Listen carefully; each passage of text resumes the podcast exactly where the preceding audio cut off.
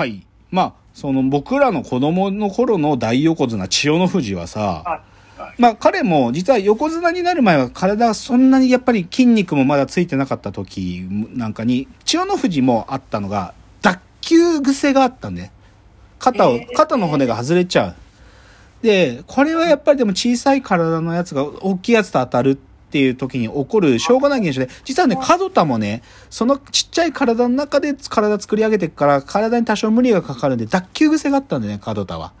なんだけど、これさ、悲しいのがさ、角田が晩年ね、それこそよ40、不惑の年以降だよ。オリックスに、まあ、トレードで移籍するんだけど、角田がある試合でホームラン打った。で、ホームラン打って、ベースをこう回って、やったーっつって、あの、ホームベース帰ってきたら、次のね、あの、三冠を取ったブーマーって選手とハイタッチするんだよ、角田が。そうすると、ブーマーとハイタッチしたら、角田がボケっつって、右肩が骨が外れちゃう。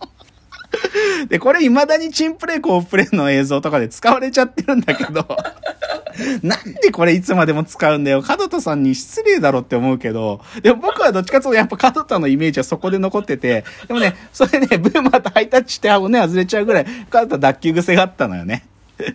そう。だからまずそういうちっちゃいからね。まあね、か小小柄な角田について知りたければね、あの、テレビ朝日でやってたね、なんちゃんがやってた、なんだって番組があって、あの、小柄な人だけを集めた、角田と、舞の海と、あとバスケットボールのちっちゃい選手を集めたね、小柄選手の時のなんだとかあって、そことかで角田の小柄エピソードとかもっとあるんだけど、あとね、これちょっと変な話なんだけど、角田ってね、コーラめっちゃ飲むの。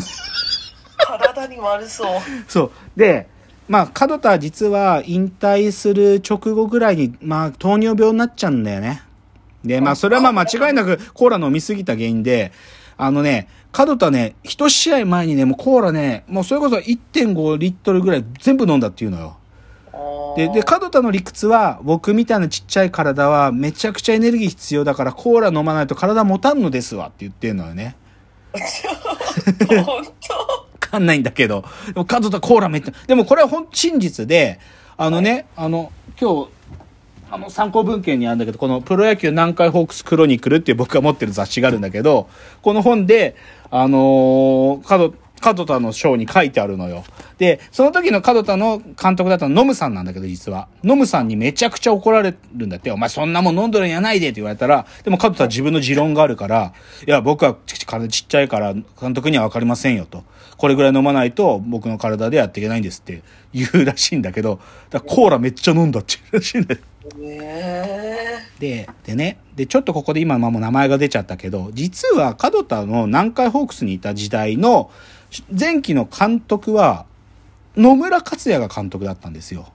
うん。ノムさんは、実は選手兼監督をやってたんです、南海ホークスであ、。そうなんだ。そうなんですよ。ノムさんは4番でキャッチャーで監督だったんですよ。だから、角田が3番を打って、ノムさんが4番を打ってたの。その頃の南海はね。で、でその監督野村克也と、実はね、角田の確執っていう話がちょっとあって、あのね、ノムさんはね、よく言うの。これノムさんも晩年までずっと言ったんだけど、俺は監督として選手に鍛えられたんやと。で、特に鍛えられたのはこの3人や、っつって、南海の3悪人、ノムさんが言うんだけど、うん。えっと、江夏、江本、門田って言うんだよ。えまあで、江夏っつうのは江夏豊、もう、伝説のピッチャー江夏豊ね。ノムさんが、すあの、阪神から連れてきて、もう、初めて日本で抑え、抑えってのをやって、革命を起こそうで江夏っつって、その、南海のノムさんとの、その最後のバッテリー、最高のバッテリー。で、江本っつうのは、それこそ最後、ベンチがアホやからっつって、阪神を辞めてった、もうあの、エモヤンですよ、エモヤン。よく最近テレビも出ますけどね、エモヤン。そして、門田。で、この3人は言っちゃうと、監督野村克也が、どうやってもギョすことのできなかった、もう、なんていうか、問題児3人なのね。で、それをノムさんは南海の3悪人と呼んでいて、うん。だからそれくらい門田は、もうなんか、監督だとかコーチが言うことなんか聞きゃしないのよ。聞かうん、なさそう。そう。でもね、このね、ノムさんが方々で三悪人と呼んだことについて、門田はめちゃくちゃ、なんか、自分にその後のプロ野、なんていうかな、野球人として影響があったんだって言ってて、悪人なんて言ってほしくなかったってすごい言ってんのね。うん、だからまあそこはあるんだけどね。でも、重要なのはね、でも門田は、ある意味、ノムさんが初めて監督になった年、選手権監督になった年に確か入団してるんだよね。で、門田お前は2番で打てって言うんだけど、でも門田はさ、ホームランばっか狙ってるから、お前2番無理やなっつって、で、それでもうお前好きに打てって言って、で、そだんだんそこから2番から3番に変えていくんだけど、でね、面白い話がね、門田はさ、そういう風にホちっちゃい体でホームランバッターになりたいなと思ってたわけじゃない？うんで、だけどさ、門田は左打者だからさ、左バッターだから、いい手本が身近にいなかったのよ。な、なんだけど、ある時、そのね、ベンチでトイレの鏡を見てたんだって。そしたらその鏡に、あの、試合でその打席に入ってる野村監督が打ってるのが鏡に映ったんだって。のそうすると鏡に映ってるからさ、ノムさんは右バッターだからさ、鏡に映ると左バッターじゃん。で、その左バッターとして振ってるノムさんを鏡で見ると、なんてすごいスイングなんだと思ったっつうのよ。だからそこで門田はひ鏡に映る野村のスイングを真似て素振りを始めんだよ。だからノムさんの打ち方をある意味初期の頃はコピーしてば自分のバッティングフォームを作っていったっていう話があって。でもこれ有名な話。ノムさん。だから門田のね、特にね、最後の方のスイングのフォロースルーぐらいだとちょっと違うんだけど、振り出しのところとかめちゃくちゃ似てんの、門田の振りとノムさんのスイングって。へえ、じゃそうあ確執はあるけど、まあじゃあそうそうよかったんだ、。まあでもね、この確執があったって説も、ちょっとね、なんか、うんマスコミがた、あなんかは、もう、なんかそう、ちょっともう勝手にね、作った話も若干混ざってて、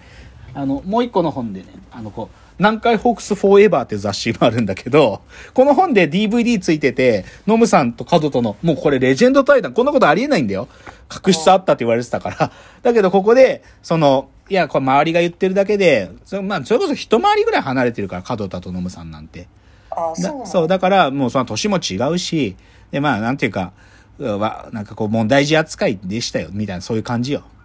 そうそう。だからまあ、でも、それでも、門田は、いや、でもやっぱり野村監督ですら御せなかった、まあ、我が道を行く男なの。でもなんかどうしてそんなにいけるんですかね、自分の我が道。でもね、そこはね、一つ重要なポイントが、やっぱこっからが重要で、はい。門田が、まあ、我が道を行けたもう一個の理由、まあ、理由、門田にそういう特別な個性があったからだっていうのは一つなんだけど、もう一個はね、やっぱりね、門田が所属していた南海ホークスが分かると、もうちょっと分かるの。この話の、なんか。で、端的に言おうか。南海ホークスって球団って、うん。どういう球団だったかというと、うんすっげえ端的に言えば、大阪のうん。超貧乏球団ですよ。あ、そうなんだ。うん。ど、ど貧乏球団です。うん。で、もうこれね、Google とかで、南海ホークス貧乏エピソードってググれば、いっぱい出てくるよ。引くような話が。まあ、例えばね、い何個か言おうか。うん。まず南海ホークスは、まあ、大阪球場っていう球場だ。まあ、南波球場って通称もあるけど、大阪球場なんだけど、大阪球場には単価がないんですよ。単価がないんだよ。怪我した選手運ぶのと、トイタで運んでたんだよ。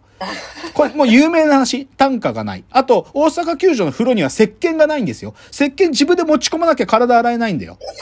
あと、暖房器具もないから火鉢がずっと置いてあったし、で、あと、球団経営もひどいから、選手の食事管理とかもちゃんとしなきゃいけないじゃん、普通の球場なんていうのは。選手に支給されるのポテトチップス一袋だよ、試合が終わった後。え、なんで？金、金ねえんだよ。金ねえんだよ。なんで野球チーム作っいや、ちゃうの？そこがさ、まあ、ちょっとそれはね、歴史的経緯があって、かまあ、南海っていうのはさ、関西の、あの、鉄道会社だよ、もともとは。はいはいはい。で、当時さ、な、はあのー関西地区のさ、鉄道会社って、阪神電車と阪急電鉄があるでしょ？で、はまあ、阪神とか阪急っていうのはさ、金があるんだけど、で、で、ププロ野球チーム作ろうって話になるわけよ。で、だけど南海っていうのもあって、南海の社長に、南海も社長作って、関西鉄道リーグみたいなリーグを作ろうっていう構想が持ち上がるんで、戦前ね、これ戦前の話。うんで、その話に乗ったんだよ、南海の社長が。なんだけど、そもそも経営の体力の違いがありまくって、阪神阪急は結構それなりにうん金があるき社会社だから、金あんだけど、南海は金がねえわけ。そこから出発してるから、そもそも金がないんだよ、南海は。だから暖房器具ないし、だからさ、すごいのがさ、新幹線も、グリーン車なんか持ってのほかね、Z 普通席だし。そう。でさ、笑うのがさ、昼飯でね、ご飯の、あの、おかずがキャベツの煮物だけだったっつうんよ。ほちゃんと給料払われてたの？で、そうだ、給給料もだ相当怪しいんだよ。なんか、ご飯もだから、なんか一食分しかなんか支給されないとか、なんかユニフォームも洗うと縮んじゃうんだ。だからロゴとかがビヨーンってすぐに取れかかっちゃったりとかね。そういう。で、その割になんか有名だよね、南う海ホークス。いや、まあそれはね、実は名監督がいたからなんだけど、まあ、実はね、南海っていうのはできた、まあ、あの、戦後の監督で、鶴岡監督っていうね、あの、鶴岡和人っていう監督がいて、この人が名将だったの。ノムさんの前の時の監督なんだけど、この人がまあ本当に日本のプロ野球史にもその名が刻まれるくらい名、すごい監督だったのよ。うんなで、その監督がいたから、それなりに結果が出てたチームでもあるんだけど、でもね、ここちょっとまた貧乏話掘ると、実はこの鶴岡監督、名将だよプロ野球史に残る名将だよでも南海の監督ずっとやってて、鶴岡監督、南海の社宅に住んでたっつうんだよ。わかる？このプロのさ、一流の監督が、引退した後もずっと南海の社宅に住むくらいしか金持ってなかったんだよ。つまり給料めちゃ安だったらしいのね。え、なん、そんなプロ野球選手なんて、高いお給料が魅力なのに。そう。でも南海は究極の貧乏球団なんで。